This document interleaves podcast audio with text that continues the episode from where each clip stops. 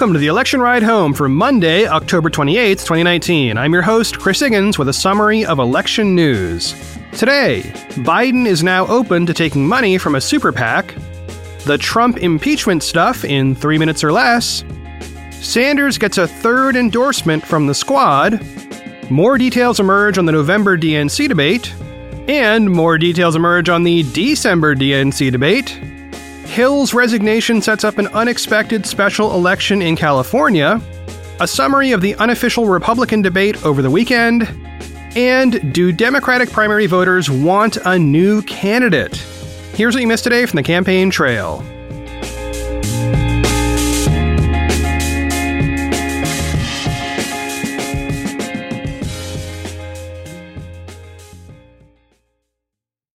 First up today, Joe Biden has opened the door to taking money from a super PAC. This is a reversal from his previous position and actually a rather long held position.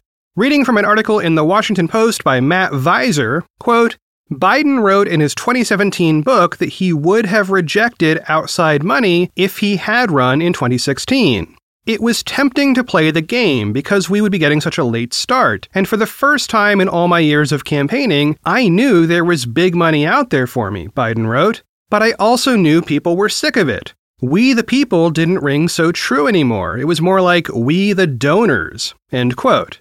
Well, again, reading from the Post, quote, Kate Bedingfield, Biden's deputy campaign manager, released a statement Thursday afternoon saying that Biden will reform campaign finance if he is president, but in the meantime, he will open the door to outside money. As president, Joe Biden will push to remove private money from our federal elections. He will advocate for a constitutional amendment to overturn Citizens United and end the era of unbridled spending by super PACs, Bedingfield wrote. Until we have these badly needed reforms, we will see more than a billion dollars in spending by Trump and his allies to re elect this corrupt president. End quote.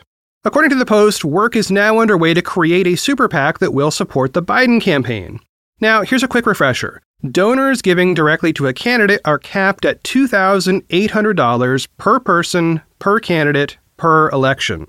Because Biden has a lot of high dollar donors, it's likely he has a pool of people who want to give him more money, but they can't because they've already hit that limit. The creation of a super PAC would allow those donors to give money to the super PAC, which would then in turn donate it to the Biden campaign. And, well, that's why so many people want campaign finance reform. Also, you might ask why Biden needs money when he's doing so well in the polls. Well, he is in fourth place in terms of fundraising among the Democrats in Q3, and his cash on hand is below that of several of his rivals. If he makes it to the general election, he would face Trump, who has an incredible amount of money in the bank. So Biden's best option may be to take this PAC money, take the political hit for it, and then have, you know, a lot of money to keep spending on his campaign.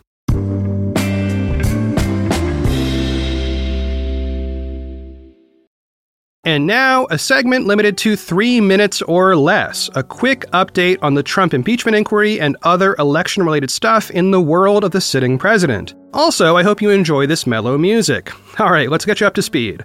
On Friday, a federal judge ruled on two key issues. One, the House Judiciary Committee can have access to the unredacted Mueller report. And two, there really is an impeachment proceeding going on right now despite no floor vote in the House. That latter thing is a procedural issue where Republicans had insisted that a floor vote was necessary to begin an impeachment. The judge said it is not. At the same time, the judge ordered the Justice Department to comply with House requests by October 30th to produce not just the unredacted report, but also the underlying interviews and other material collected by Mueller and his team.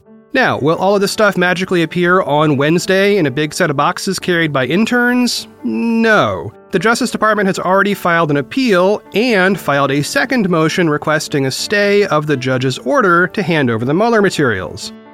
Okay, next item. The Republican National Committee held a vote of support for Donald Trump in the face of the impeachment proceeding.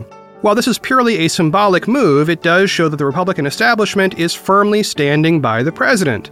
The vote was held by phone, and the vote was unanimous in support of President Trump. The House committees overseeing impeachment issued subpoenas for two White House budget officials who have not agreed to testify voluntarily. They are from the Office of Management and Budget. Meanwhile, today, Charles Kupperman, who was the Deputy National Security Advisor working under former National Security Advisor John Bolton, refused to comply with his own congressional subpoena. Instead, his lawyer said his client would wait for a judge to rule on the matter. Kupperman's hearing in Congress was scheduled for today, but he didn't show up. House investigators warned Kupperman that his refusal to appear could lead to holding him in contempt of Congress. Weirdly, that may not even matter much because former National Security Advisor John Bolton himself may sit for a deposition anyway, and he was Kupperman's boss. In the Washington Post, lawyers for the whistleblower who got this whole thing started argue that their client's anonymity was vital and that the content of the whistleblower's complaint was now corroborated by other evidence. Plus, the whistleblower doesn't know anything else, so it's not like having that person testify would actually help. Here's the key line quote, Because our client has no additional information about the president's call, there is no justification for exposing their identity and all the risks that would follow. End quote. And finally, Trump tweeted his opinion about the removal of the home button from recent iPhones. He doesn't like that thing where you have to swipe up from the bottom instead of pressing the button to unlock the phone. To be fair, I happen to agree on this one. I really liked the button. It was clicky, and I liked that, and I miss that button too.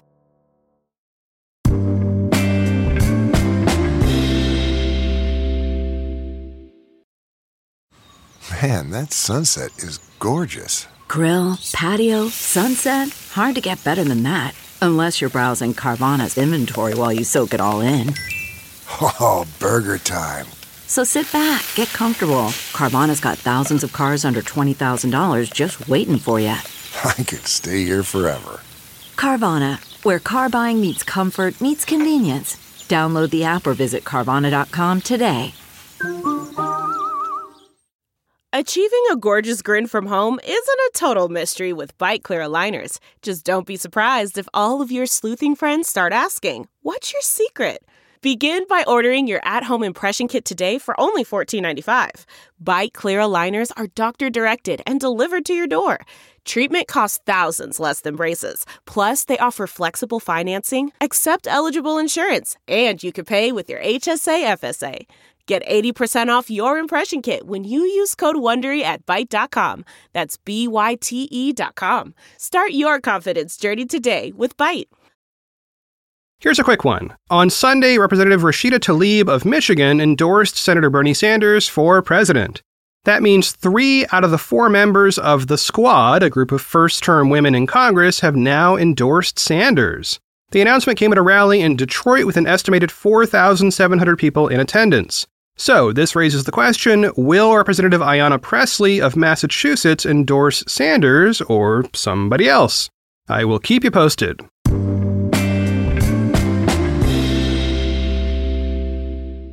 Next up, we have a little more on the November DNC debate. The rumors were correct, it will be held in Atlanta, but more specifically, it will happen at Tyler Perry's studio.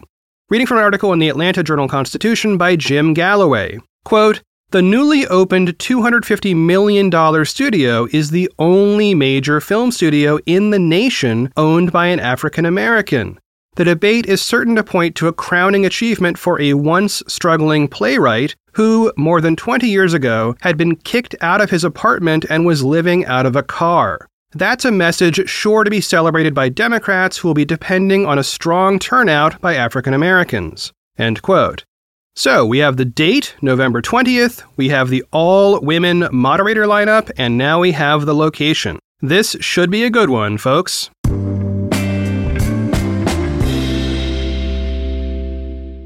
And not to get too far ahead of ourselves, but we already have a bit more on the December DNC debate, including some news that will really bother a chunk of y'all.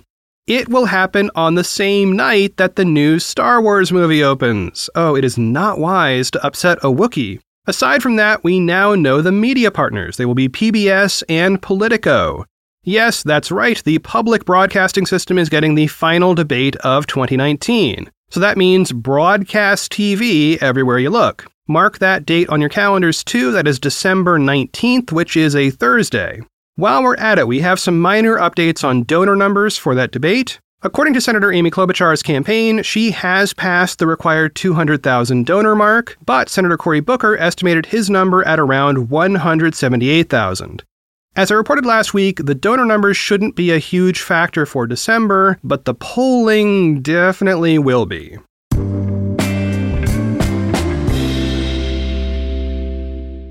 Next up, California Representative Katie Hill has announced she will resign her office after admitting to having a consensual affair with a campaign staffer. It's currently unclear what the precise date of her resignation will be, but it's looking like the 1st of November. The electoral consequences of this resignation are, of course, unexpected. Hill was a well funded incumbent in California's 25th district, which was seen as basically safe up until she resigned. In the last election, she beat Republican Steve Knight by about 9%, and currently has more than $1.5 million in her campaign fund that now isn't going to get used. Now that she won't be running again, Democrats need to find a viable replacement, and soon. They first need a primary, then a general election for that seat. And by the way, that primary is an all party primary, with the top two finishers going to the special general election. Point being, Democrats better have somebody good to be in the top two. I'm going to read some pretty weird calendar math, but I think this is a great example of the complexity local officials face when they're trying to fill a seat like this. They have to follow state law, which is often complicated. Reading from a Politico article by Zach Montellaro, quote, California Governor Gavin Newsom has 14 days from Hill's resignation to set the date for the special election. From then, the special election needs to be between 126 and 140 days from the proclamation, or up to 180 days if either the primary or the general election is timed to an already scheduled election. The primary takes place nine Tuesdays before the general election. One potential date to watch is Super Tuesday, March 3rd, a potential scenario laid out by California Target Book's Rob Pyers, Newsom could wait until next week to issue the proclamation and have the California 25th primary on the same day as the presidential primary, with the special general election on May 5th. End quote. So, this has unexpectedly become a race to watch, as it is likely the only competitive special election between now and November 2020. The Cook Political Report has now moved that race to lean Democratic, meaning that is not a safe seat, but Democrats have a slight edge for now.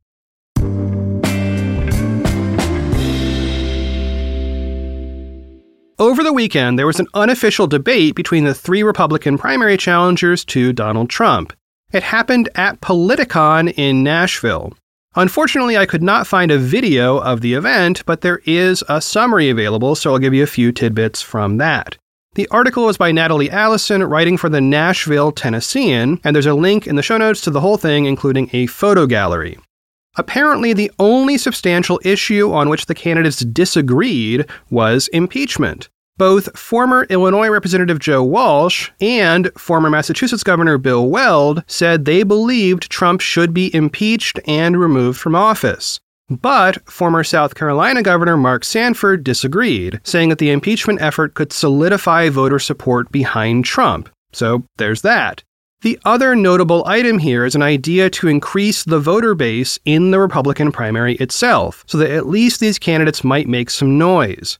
Reading from the Tennessean, quote, Weld's strategy is to win primaries in New Hampshire and Super Tuesday states, declaring he wanted to expand the electorate of people voting in the Republican primary.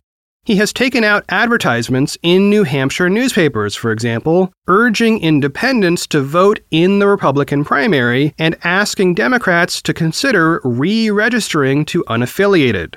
End quote.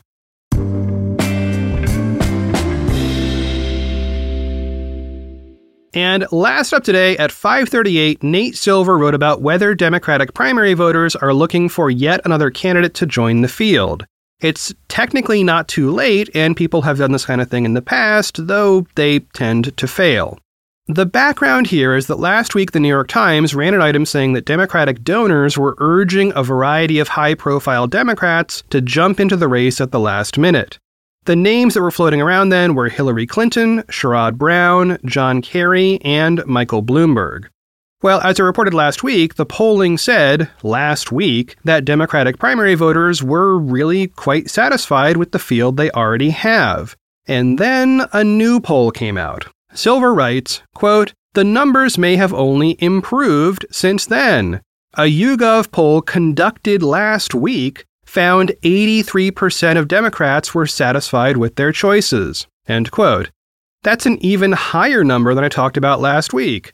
Also, within that poll, only 8% were dissatisfied, and 3% said they were upset about the options available. The remaining few percent had no opinion or refused to answer.